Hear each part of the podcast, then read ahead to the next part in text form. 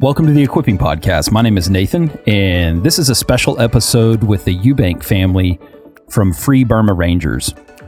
Last fall, I interviewed Dave and his family about their experiences of providing relief and support for refugees affected by ISIS in Iraq, specifically in the Battle of Mosul.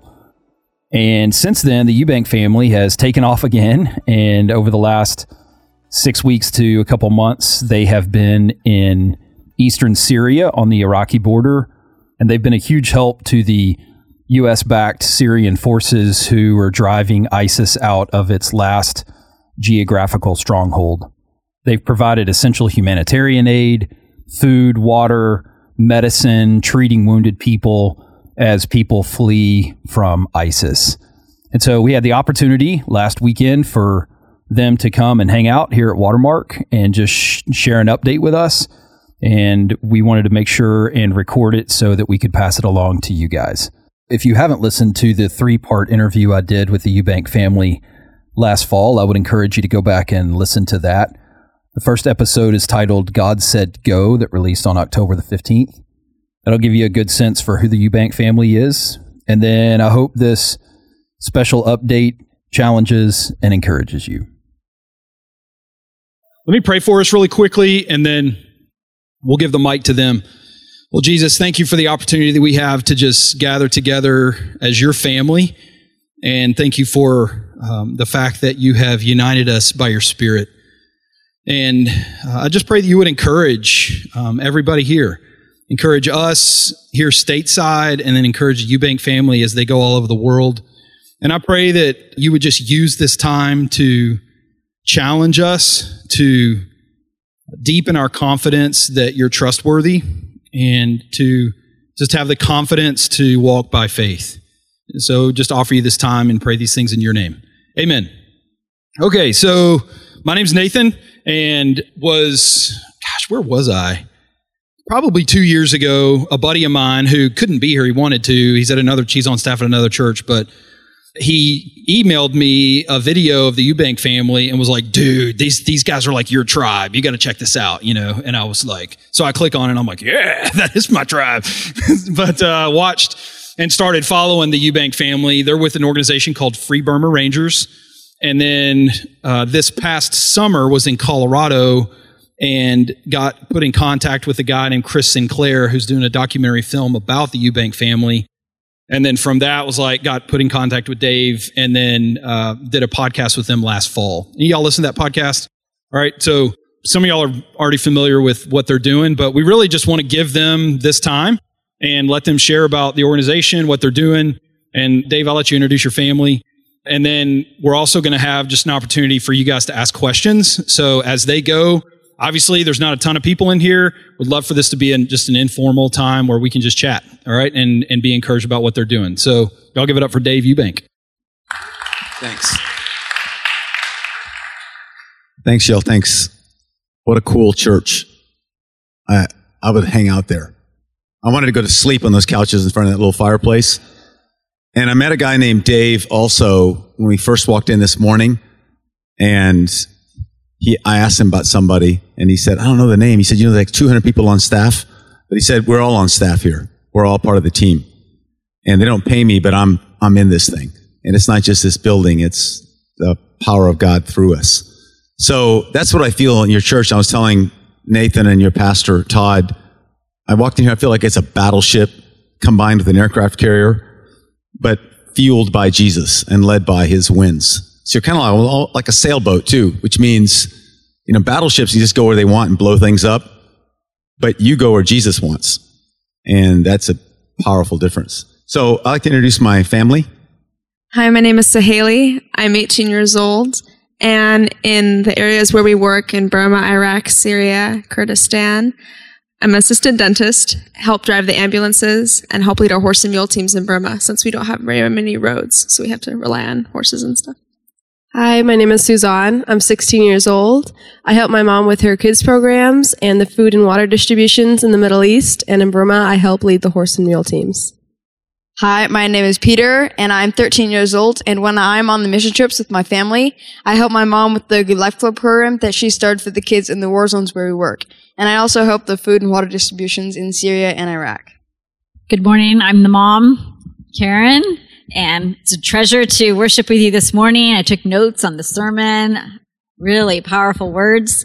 So when we are on mission trips, I do help lead a kids program where we want to minister to kids who are in conflict zones, whether they've been there just a few days or a few hours or minutes or a year or so. It's called the Good Life Club and it has abundant life for your body and your soul when it's done as a full program, some health care and some spiritual truths and songs and games. And if it's just a few minutes, then I make a lot of origami little activities for these little kids. So God is good how he gives you something for anybody in that situation. And we do go as a family. The kids are a huge help. And what a blessing to be here with you.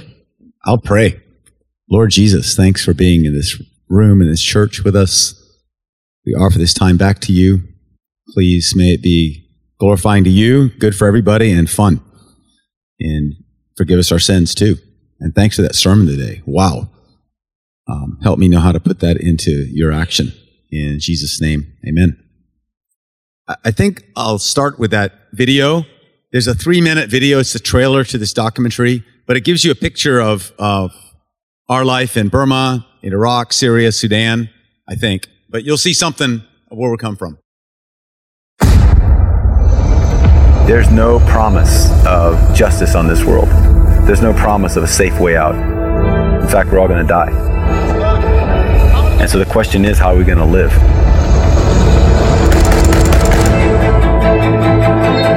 a small band of volunteers risking their lives to help victims that are caught on the front lines of the war on terror.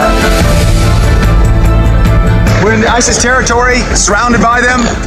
Where's my role? I want to be where I'm most needed, and I feel that's where people are being attacked when they're in trouble. As a mom, I used to call my vocation fear management. I feel God saying, as crazy as it seems, this is the path I have for you.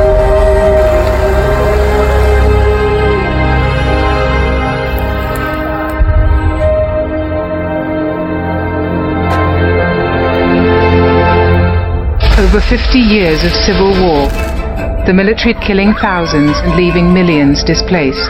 I thought, man, that's just wrong. Little girls raped, villages burned. Lord, should I do something? Can I do something? I just felt go.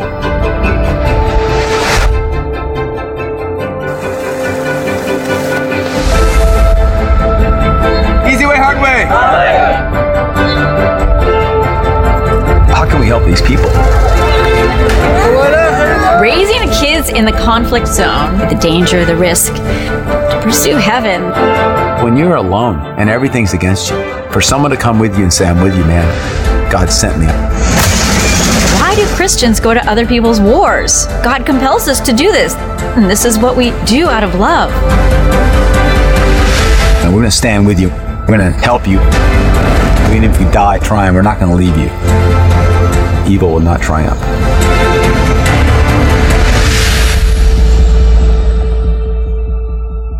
So I was a missionary kid, grew up in Thailand. My parents are still there. My dad will be 90 this year and 100 miles an hour.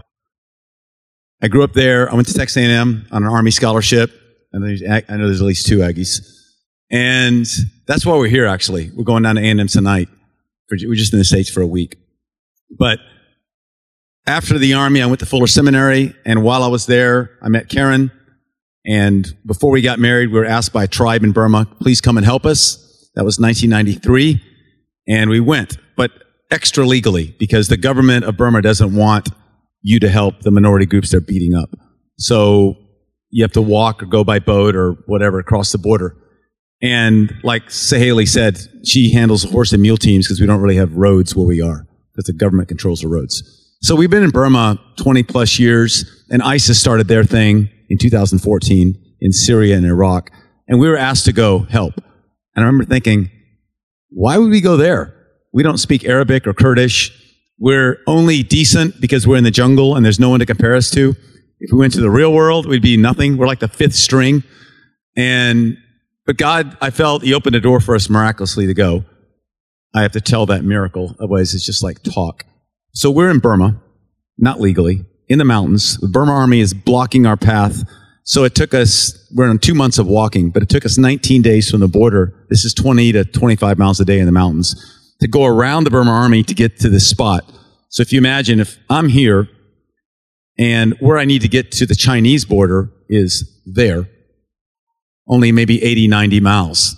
You could do that in three or four hard, fast days. But because the Burma army's blocking us, we have to go around. So we get this message in February 2015. Dave, bring some free Burma Rangers, that's our relief teams, bring them to Kurdistan and help against the fight against ISIS and be here in seven days. One, why would we go? Who are we? Second, you can't get there in seven days because it took us 19 days to walk around the Burma army. So I, we prayed and my whole staff, most of whom don't really know where Iraq or Syria is because they're from Burma, chewing betel nut, wearing their flip flops. They're all like hobbits. They're phenomenal. When's breakfast? When's third breakfast? And they said, okay, if God sends us, let's go. We just prayed. Okay, Lord, this is really easy because it's impossible to get there unless you do something. That's the best kind of miracle, right? Where you just know. And we prayed. And the next morning, the three Burma Army battalions, over a thousand men, moved to chase us. But when they moved to chase us and get on our old 19 day walk route, they left a gap open and we walked 80, 90 miles in three days and nights, just moving. And we got to the China border, which is not easy to cross anytime illegally. It's a police state and we're not the right color or the right look to kind of sneak through. But God opened that door too. To make a long story short, in seven days, we were in Kurdistan. I was like, wow, God, you must really want us here. And as I looked at the black flag of ISIS and uh, in the Nineveh plains, you know, Jonah, that's the whole story of Jonah. He still cares about those people. God still cares. And I read the whole book at the front line and I remember thinking, God, what would we do here? And I felt God say, give up your own way, give up the free Burma Ranger way. That's our organization. Just come help these people. So that was 2015, February. And then we were involved in that through the Battle of Mosul. Um, some of you may have seen something like that. But still, our main effort's Burma. We have 70 to 90, depends on the year, five person relief teams operating in the conflict areas. And our job for me is be ambassador of Jesus, share his love, share his supernatural power. Were you all in the service today? Anybody? Oh my gosh, you cannot do that really without Jesus. But he's supernatural. He does stuff that's impossible. So we had many supernatural experiences well, in the last 25 years, but especially in the Battle of Mosul. Many, many, many, many. But probably one of the most supernatural things I know about is hearts change. That's really the, the thing. Because you can, you could say, well, that wasn't a miracle, that was a coincidence. You know, you could say, well, this guy died and you lived because of this and this. But you can't say that about the human heart. And it's interesting that all the people that Jesus healed, they died later, right? But the hearts that change, that's eternal. That's the eternal thing. That's why we're here. So, as we went through, my driver, who was an Iraqi soldier in, in a Humvee, because we were just moving with the Iraqi army, before he was shot six times next to me, he became a follower of Jesus. I said, Why'd you do that, man? There's no percentage being a follower of Jesus in the Iraqi army. It doesn't help you. And he said, Because he changed my heart. I just secretly asked him to into my heart last night because you keep talking about him and you pray all the time, and we do. And he became a follower of Jesus. And what was his reward? One month later, shot six times. Wow. Wow, Jesus, I decided to follow you and I get shot, but he, he's alive. My translator died next to him. He was trying to save my translator. Another guy in the Battle of Mosul next to me, and we're on the street. We've been clearing ISIS, and we sit down, which is a mistake, right in the middle of the street. Anybody who's a soldier, anybody watches the movie, you know, oh, something's bad's going to happen. We're sitting in this street, and our sister unit was not on their on our flank like we thought they were. And ISIS came around the corner, seven yards away. They closed within four yards, shooting, and we didn't even see them. First thing we heard was bam, bam, bam, bam, bam, bam. You know, an AK is really loud when it's that close to you. And hit my other friend six times as well. Three in the chest, two in the arm, one in the leg. He falls back on top of me. I got hit in the arm. Two hit my helmet. Anyway, that guy, we lived. We fought back. And we lived. But that guy that was shot multiple times, he was a hardcore Shia from Karbala. That's where the, you know, the ones that whip their heads with chains. You ever see that? He was, he has little scars in his head from whipping his head with chains. Hardcore, very intellectual, very smart, brave officer. He'd be a great officer in anybody's army. The kind that can't change. They're just tough. Well, like three months ago, we met and he said, Dave, you should know this. It's a secret, but I follow Jesus now. He's in my heart. Wow. How did that happen? And he said, but I can't tell anybody because I'm in Karbala. They won't just kill me. They'll kill my entire family. So, but the, this is what happens. And the third story of Change Hearts, in the middle of the Battle of Mosul, we had lots of, our job is not to fight. Our job is share the gospel of Jesus, give food and medicine to people. But we were involved in a few fights. And one point, a little kid was killed next to me that became my friend before she was killed. And that made me so mad. I, I just crossed the line in my heart. And I thought, that's it. I can't live with myself anymore, just like handing out medicine and water and praying to people. That's my kid. I'm going to hunt down ISIS and kill every one of them that I can. Not that I'm any super soldier, but I'm going to do more than just what we're doing. Isn't that justice? And the Lord showed me the next morning in scripture, which I read randomly. I said, Lord, tell me about last night. Was that right or wrong? And I put my finger on my Kindle three times and I got the same verse from three different places in the Bible, which I didn't even know was there. Vengeance is mine, says the Lord, I will repay. And I said, Jesus, I give up revenge. What I called justice was really revenge. And the difference is justice requires love for the perpetrator and the hurt person. Without love, you cannot have justice. You can have what humans may call it, but it's not. Underneath that is a revenge and hate. And so the miracle that happened to me is when I said, I give up revenge, forgive me, it was like a 2,000 pound weight pulled off my shoulder. And I didn't even know I had that sin. So, and I was free. I didn't have to kill anybody or do anything. I just had to be his ambassador. I just say those stories to say that's the evidence of Jesus in all of our lives. And that's the only way I'm going to be able to follow Todd's sermon. So I have three stories that I want to share also from this last. We just came out of Syria. I don't think I'll show the video because I don't think we could really see it. Um, unless, could you see it? Can y'all see it? Really? Okay. Well, maybe we'll show it. Um, but I'll, I'll wait a second. So we were in Syria at the last stronghold of ISIS, and we came out about 10 days ago. And the caliphate has lost its last physical area, but there's still 20 to 30,000 ISIS. In fact, an NBC vehicle got blown up yesterday, um, right outside Baghouz. So Baghouz is right on the border of Iraq, where Iraq and Syria meet and the Euphrates River meet is this little circle of misery, like Dante's Inferno. It's a little valley. ISIS that got pushed out of Mosul, and then they lost Raqqa, lost Deir ez-Zor, came down the Euphrates River, and they're stuck in this little corner. And in this little circle, there was the, I remember American Army I met there, they said, hey, there's only 3,000 people here and it'll be over in three days. Well, 30,000 people later. It turns out there were 60,000 people in this little hole. They had tunnels built underneath their tents and, and built, and there were only a few buildings and they're fighting to the death. And this is a distillation of, of ISIS. Only the toughest, like the cream rises to the top, top. I don't know. This is something that's gone the bottom, but they're hardcore from Malaysia, um, Bosnia, Suriname, um, Russia, Ukraine, Chechnya, England, Australia, only the toughest of the tough. And they kind of remind me a way of Saul. You know how Saul was breathing hatred against the believers? They're, that, they're just kind of committed people. You don't scare them out of places. But finally, they had to give up because they're all going to die. They had no more food and they're encircled. And they're encircled by the, the Syrian Democratic Forces, supported by coalition air power and artillery, and just getting hammered. So we were there to give help, hope, and love to ISIS. And I'd met ISIS many times in Mosul, and they usually they were dead, or my friends were dead. And it was always though they would really say, like the movies, Alu Akbar. They really say that right before they're trying to kill you. Ah, which throws off your accuracy. Thank God. Because try to yell at someone and shoot at the same time. But they would say that and blow themselves up or try to kill us. But now I'm meeting them as prisoners and as people who gave up. And the thing that surprised me the most, which it shouldn't have, nine out of 10 were unrepentant. That's the worst. You know, when you're trying to have reconciliation and someone thinks they're right, that's really hard. And they would say things like, it's right to enslave Yazidi women. They should be raped. That's their, that's the right thing. I watched the executions in Raqqa. It's right. You guys are all going to die. God is just testing us. Wow. One out of 10, max, would say, I'm really sorry and I was involved in ISIS. And it kind of reminded me of the Bible. One out of 10 came back to Jesus and said, thank you. So the three stories I want to tell, I wasn't going to tell the first one. Maybe I'm even wrong to tell it, but it's but I need prayer. I need help how to deal with this. You don't even know me. But we first got to Syria, we rarely do anything with American military, almost never, because they're doing their own thing. They got their own war. In the Battle of Mosul, we did a lot with them. Every general in the Battle of Mosul we were involved with were believers. One guy just lost his wife, Scott Efflandt. I'm going to see him in about two days. And I would get on my unsecure iPhone.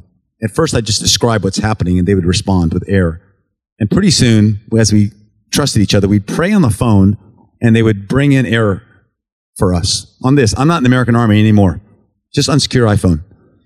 And in the middle of Mosul, at the end of the battle, to try to rescue civilians who are trapped by ISIS, you couldn't just fire high explosive because you'd kill everybody. You needed smoke right on target.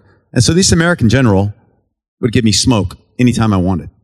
Amazing. And we saved lots of people. They saved it. They saved the people. So our, Amer- our relationship with the American military is very tight. I'm an ex-ranger and special forces officer. We got to Syria this time. We accidentally bumped into the American army. And it was this particular unit did not want us there. It was like you walk into a wall. And it was like, okay, no problem. We'll, we'll leave. No, no, no, no. Not only we don't want you here, we're going to kick you out of here. It's like, hey man, how did that happen? That's my family.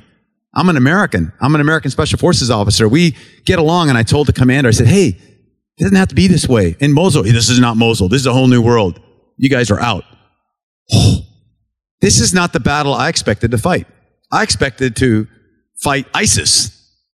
But the devil doesn't have any boundaries, does he? Love doesn't either. But you have to choose one or the other.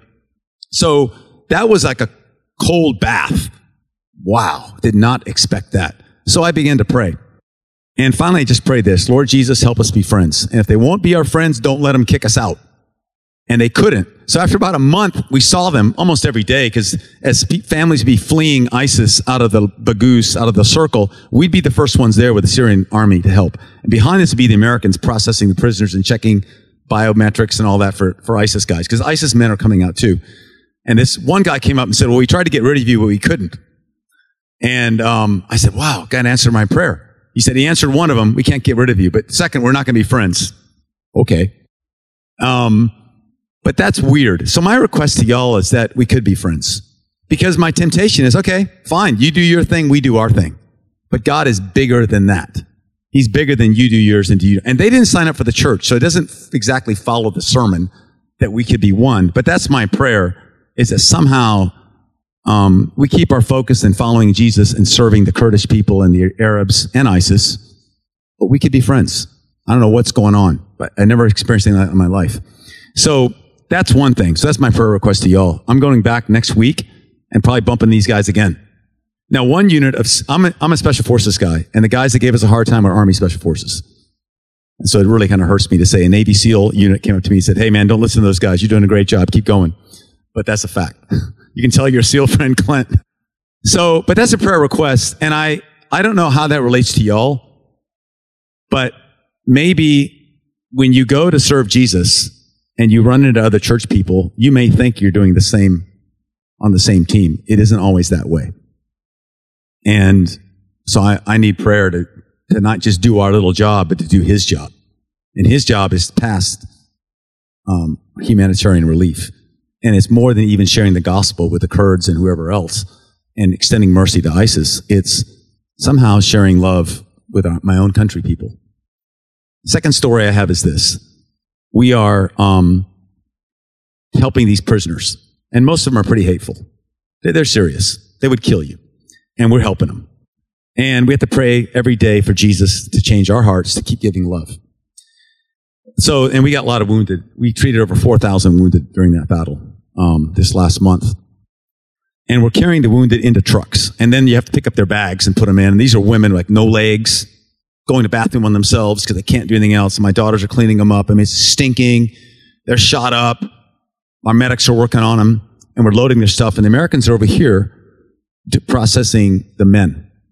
And they, they don't want us near them. That's, that's part of that prayer. Okay, we stay away from them. We're loading these. And an American soldier comes up to us and he, and he says to one of my medics, What's it like to be a Sherpa for ISIS? Like, you fools. And my new medic who had that question, he's an American. Most of my medics are from Burma, and they're much nicer than I am. But the medic, medic's an American like me. And he said, Dave, I just want to turn around and punch that guy. And he said, but I just prayed. And this medic, we baptized him in the Tigris River last year. So he's a new believer and he's tested right away. And he turns to the American soldier and he says, Have a good day, sir. He said, Dave, that's the best I could do. I was just going to hit him. And I thought later, I thought, well, that's a fair question by this American soldier. What are you doing helping the enemy, man? And I thought, while we were God's enemies, he sent Jesus to carry our burdens. Wow. That's the gospel. It's not a video game. This is real life. I'm also God's enemy. Almost every day I have a chance to be God's enemy and sometimes take it. But even while I'm his enemy, he sent Jesus. So us as the church, our, one of our, our opportunities and duties is to help carry people's burdens, even our enemies. So that's one thing I learned. The next, the last little story I have is the last day we were there, about 50 or 60 more ISIS men came in that were captured and they're mean. And you got and they're looking at you and they're looking who's got weapons. You can just see it their eyes. If, and they wonder if they could jump us. And so you're being very careful as you move around them. But I'm also praying. And of that group of 60, only one man responded positively. He was a, a Tunisian ISIS guy, broken, shot in the leg and crippled, but broken in spirit. And I just said, man, when I'm in big trouble and you're in big trouble, Jesus can help you. He does the impossible. Just ask him, man. Ask him. So I prayed with him and we had this great moment. When that was done, I got on my radio and, and we're just in the flat open desert because the battle is in this little hole and we're, we're either on the front line helping the Syrian forces who are shot or families are escaping. We back up and we help the families. And we're backed up here in this little circle of steel. We have our armored vehicles around our piles of food and medicine and clothes and whatever else.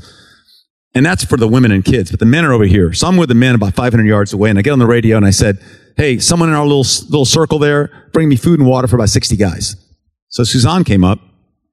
And two nights before that, she'd prayed with me and been crying. And I said, Why are you crying, honey? She said, I don't have, I don't love these people. Can't stand them. They're terrible. We try to give them stuff. They threaten to kill us. They try to punch me. And I thought, well, that's just normal. Of course, they're our enemy. They want to kill you. You know what they do to us? Oh my gosh.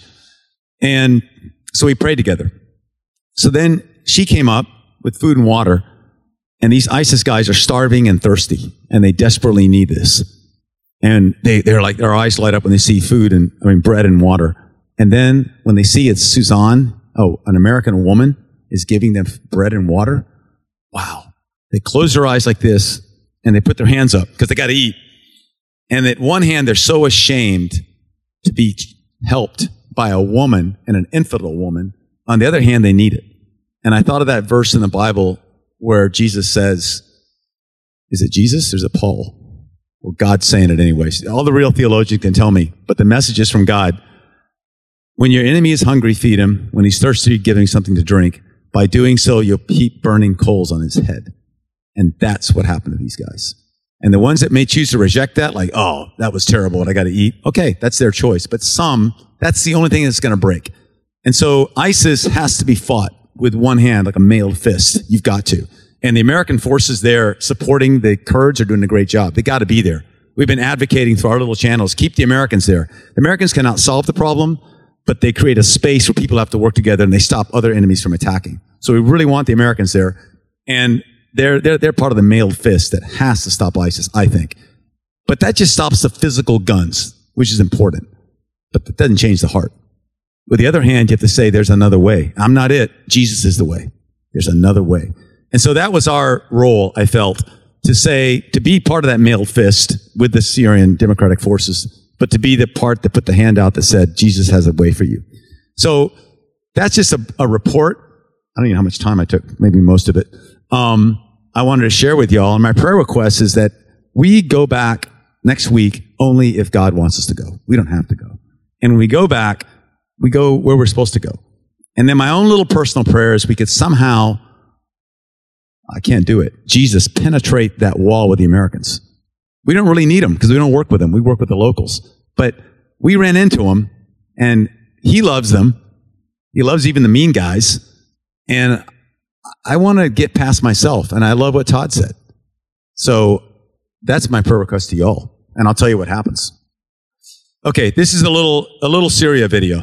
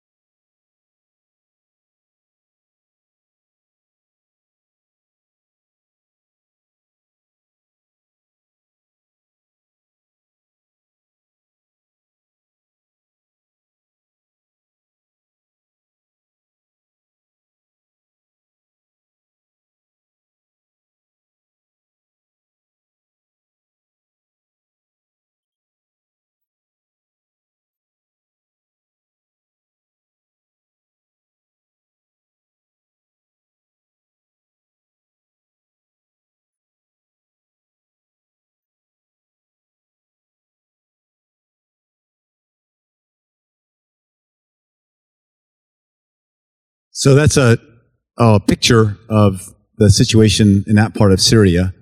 That's actually a first of a four part little video series you can find on our website or on YouTube.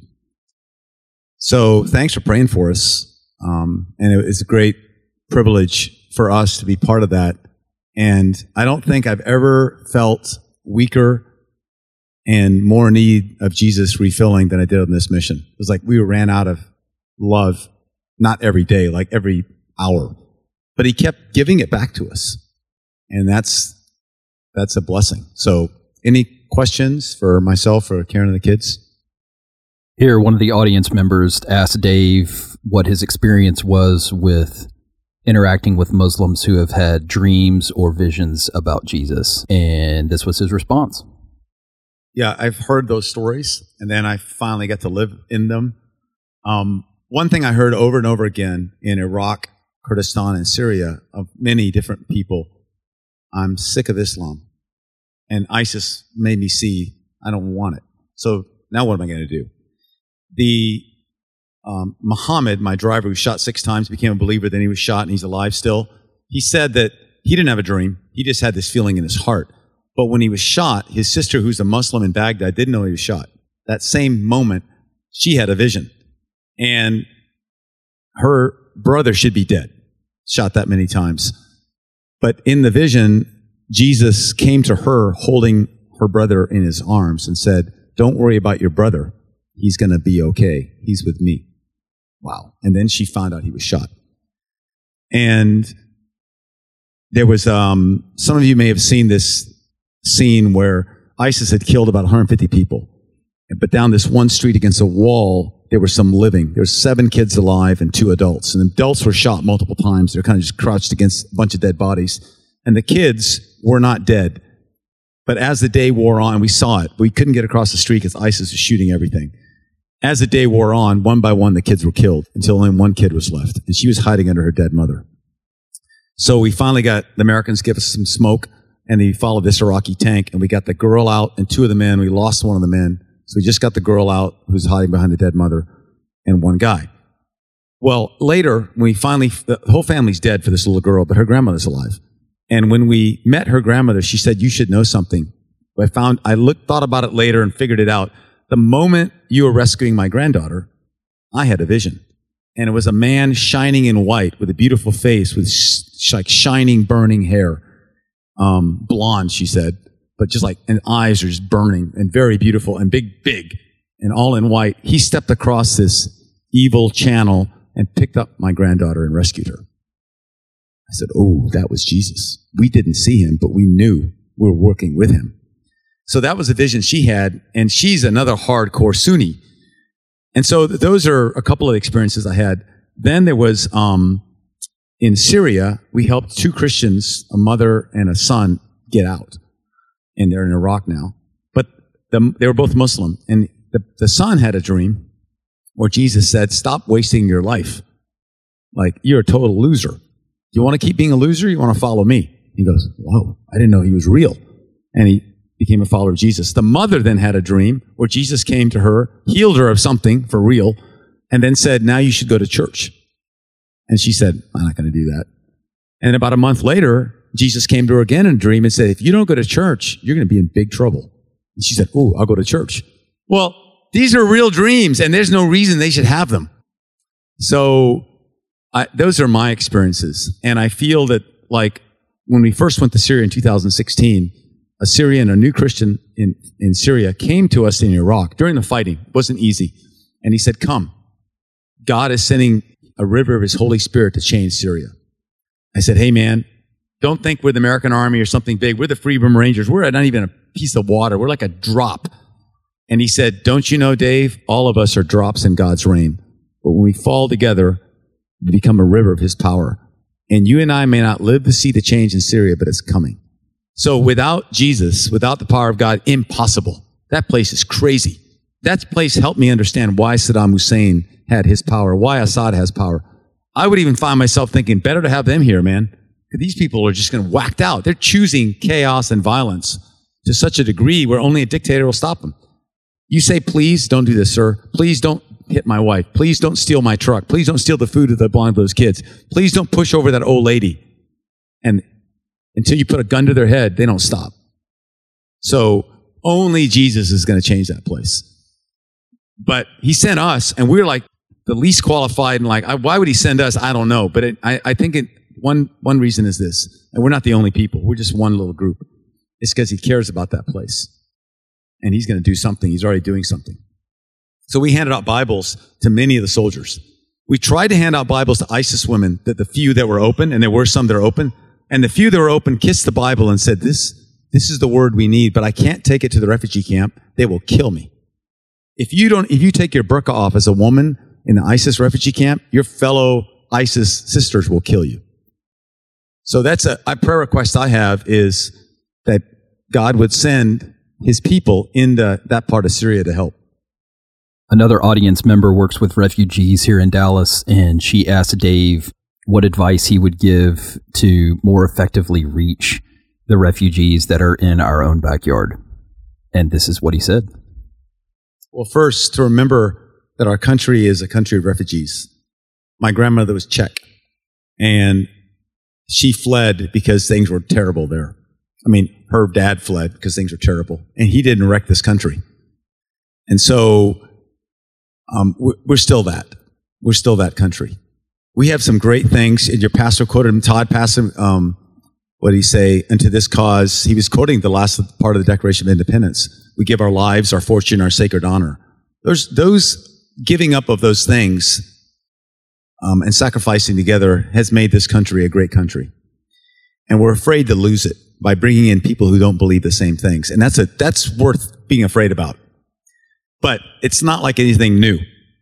Um, so I think the context they come from is number one, is an Islamic context. Actually, no, it's not. Islam came later. Before there was Islam, is all these tribes and beliefs. And that you can read about in the Bible, child sacrifice, butchering each other. Europe was probably similar, but what was the difference? The message of Jesus came to Europe and influenced these tribes and cultures the message of Jesus came to the Middle East, but then Muhammad came over it, and what? A very different message. Completely radically different. So they grow up in this desert, brutal culture, which is very hospitably oriented, but very us and them. You know, my, my country against the world, my, my tribe against my country, my family against my tribe, me against my brother. That's, that's the culture you come from. And then you've got Islam and a zillion rules and all these life like this. And then you've got governments of dictators. And so you're used to lying to them and everybody because it doesn't work to tell the truth. They're not just habitual liars because they're bad character. Because have you ever been to Eastern Europe when the communists were? It does not pay you to tell the truth. And in this country, it's a battle every day with our justice systems. If the, you can't trust the police, you won't lie to them because you're a bad person. You just say, no, that's the devil I'm talking to. I will never give that to them. I've even experienced that in my own life here. But they live that every day. So they're coming from a radically different experience. I was walking in Manbij in this liberated town and it's completely full of garbage. I mean, it stinks. It's such a mess. And I said, what's wrong with these people? Man, what is wrong with them? And my, my Christian friend who's our guide there, my coordinator, Bashir, he said, Dave, have you been in their houses? I said, yeah. What are the houses like? Spotless. You get all the food. I mean, they, will give you every, they give you the master bedroom. You get everything. Why do you think that is? Why is the street so dirty and their house is so nice? Because the house is the only thing they can control. Everything else belongs to somebody else. They could care less. It doesn't pay for them to help. So this is where they're coming from. Totally opposite of, of here. So I think the only way to really change things, that, that's too radical to educate it out, is love and Jesus. Love and Jesus. Unconditional. Um, I think that's the only way to, to change that. Another audience member asked Dave what evangelism opportunities typically come up in doing mission work like this and how the Eubank family has seen people respond to the gospel. And this is what he said. I think it only works if we follow the Lord. Because it's like Gideon's little plan of 300 against thousands would not work if that wasn't God's plan. So it only works as God leads us to work. But I think the principles work. When people are in trouble, you go. You don't ask, is it safe? How much money do I, am I going to get? You just say, where's the problem? I'm with you. We, we have a rule in Free Burma Rangers you can't run if people can't run. So if you're there and everybody's running, you probably should be running. But if, if one person can't run, you, you don't say, well, you know, it's not worth our assets and resources. It's not worth my life. I stay with them. And that's tested quite often, especially in the Middle East. Most recently, one of the, one of the Arab soldiers that we were with decides to feed ISIS. I mean, it's against the law. It's against common sense. These ISIS soldiers who've been shooting at us, they've, they've shot 15, 14 of us in the last three days. They shot one of my guys on this last mission, very minor. You saw the video. Actually, it's shrapnel from a rocket. But they still try to kill us. Suddenly, one of them, we can't tell who's who, it says, I'm hungry. In the lull in the fighting, they're negotiating to, to release families. And one guy comes out, I'm hungry. I thought, okay. I say to the translator, we're only 70 yards away from him. Come on up, man. We'll feed you. We'll take care of you. Don't worry. No, no, no, no, no. You'll turn me to the Iraqis. The Iraqis will kill me. Just feed me. So the Arab soldier with me has to go down this ravine, expose himself to danger, and give food to the people who are shooting at him. I think it's kind of foolish, actually, because they're going to shoot at you in five minutes. It's not like they gave up. There's a little distinction. So I'm going, oh my gosh, he's going down. I've got to go with him. Because if he gets shot, which is about 70% chance it's going to happen, I got to go help him. Is it worth my life and my family's misery to rescue a guy who's doing, um, really, it's against, against international law to, to aid and abet a terrorist, right? As they're fighting you, and it's plain stupid. But then I prayed and I thought, no, this is why you came. It transcends human laws. It transcends idiocy and sin. You're ambassador of Jesus. Listen to him. So I listened to him. It was like, go. Ah, well, we didn't get killed, but that was like, a really stupid way to die. But we went with him. We were crawling on our bellies with this guy in case he did get shot. So I think when you go into any place, right, right here in Dallas, and you step into someone's problem and you say, I'm going to stay here with you, no matter how horrible it is and what I lose, that creates trust and it creates, it's a space for love. So I don't know if it's a model or not. I know it works everywhere we go. And like the, the in, in uh, Sudan, they say, Oh, you brought your family? You must not want anything from us. They try to give us land in Sudan just because we're there as a family. You're our, our tribe now. When we're in Iraq, the Iraqi general says, You're here with us at the front, and your family's here too? You must think Iraqis and Americans are worth the same in God's eyes. And then in Kurdistan, you brought your son, your most precious thing. I give you my country. So that is the only way I think to penetrate those kind of places. But without prayer, we just all be dead for no reason. So it's like prayer and thought and listening. And I, I think getting dead, though, isn't mean you're wrong. The Bible's full of all kinds of people, starting with Jesus. Uh, I don't want to be one of those guys. But I, I think the proof is, is it, was it right or not is what Jesus did say about fruit. What is the fruit? And the fruit we've seen has changed lives. Iraqi general said, the two worst things in the world are American Christians. And I prayed to God when I almost lost my country to ISIS. And what did he send me to help me? An American Christian, you. So, anyways. I think too, just as I'm hearing you talk, I'm thinking about just a, a lot of times as Christians, when we feel like God is calling us to do something, the paradigm that we process that through is can I see the end game? Is it safe? Am I going to lose material goods? How am I going to be provided for? And one of the things that I, uh, privilege I get actually doing this podcast is I talk to a lot of really interesting people. And one of the threads that I've uh, just experienced in these conversations is that Jesus brings people to the point where like Bruce Demarest. I don't know if y'all have listened to that podcast series. If not, you definitely need to. Um, not because of me, because of him. It's dude's legit. But he said that Jesus was asking him to do something that he was outside of his paradigm to even understand what it was. And he prayed and was like, "Well, Lord," because um, G- he was asking him, "Hey, I want you to give your life for this." And he asked Jesus, he's like, "Well, who's going to take care of my family?" And who's going to take care of me? And he said Jesus came to him really powerfully and quickly and just answered him and said, I will. I'll take care of your family. I'll take care of you. And I think that that's whether it's going to Mosul or Baghouz or going down to feed a guy that is shooting at you, that there is something about it when Jesus says go for us to prayerfully listen and not be foolish, right?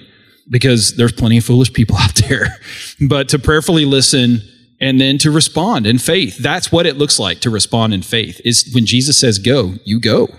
And you, you have a bunch of unanswered questions and you have a lot of fears and anxieties that you just say, Lord, you've got to take that and, and I'm going to follow you.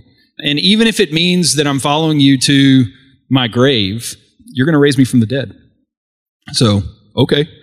And again, you don't treat life flippantly because it's not flippant, but but you do trust Jesus, and that's what it looks like to trust Jesus. So that's one of the things that I've just being around you guys that I'm I'm strongly reminded of, and I'm grateful for just the example that you guys set because they're going to be making those decisions in Syria and Burma and Iraq and sometimes here at the States. You guys are going to be making those decisions when you're going to your office t- tomorrow, when you're doing a business deal, when you're having a conversation with your waiter, you know, and it's the same thing.